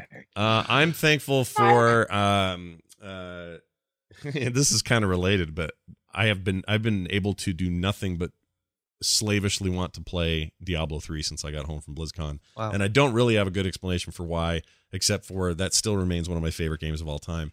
And I just can come back to it when I'm feeling it. And right now I'm feeling it.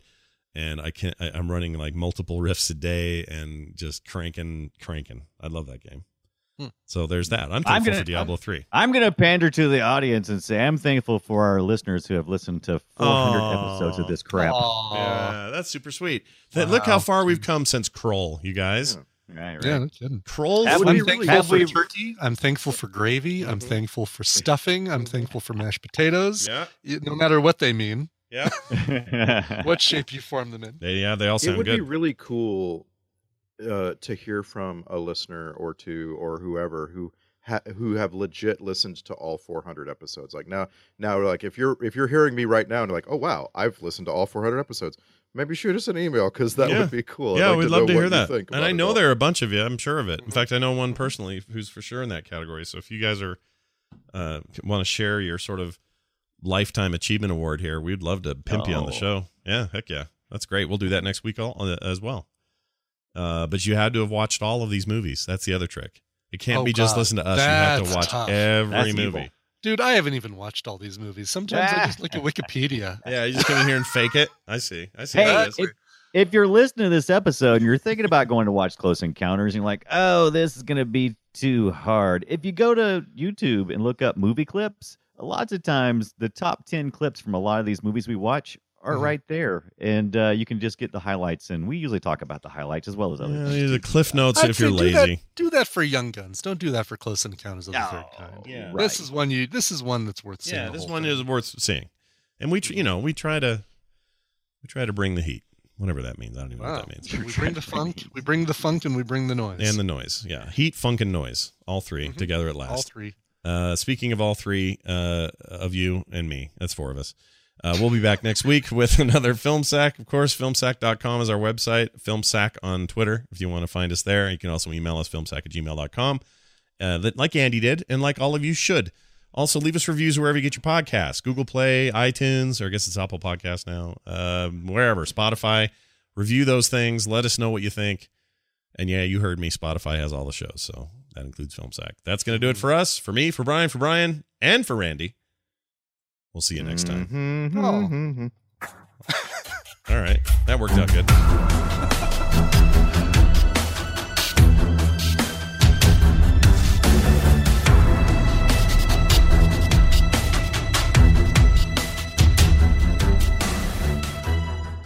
This show is part of the Frog Pants Network. Frog Pants Network. Get more shows like this at frogpants.com. Like a taco?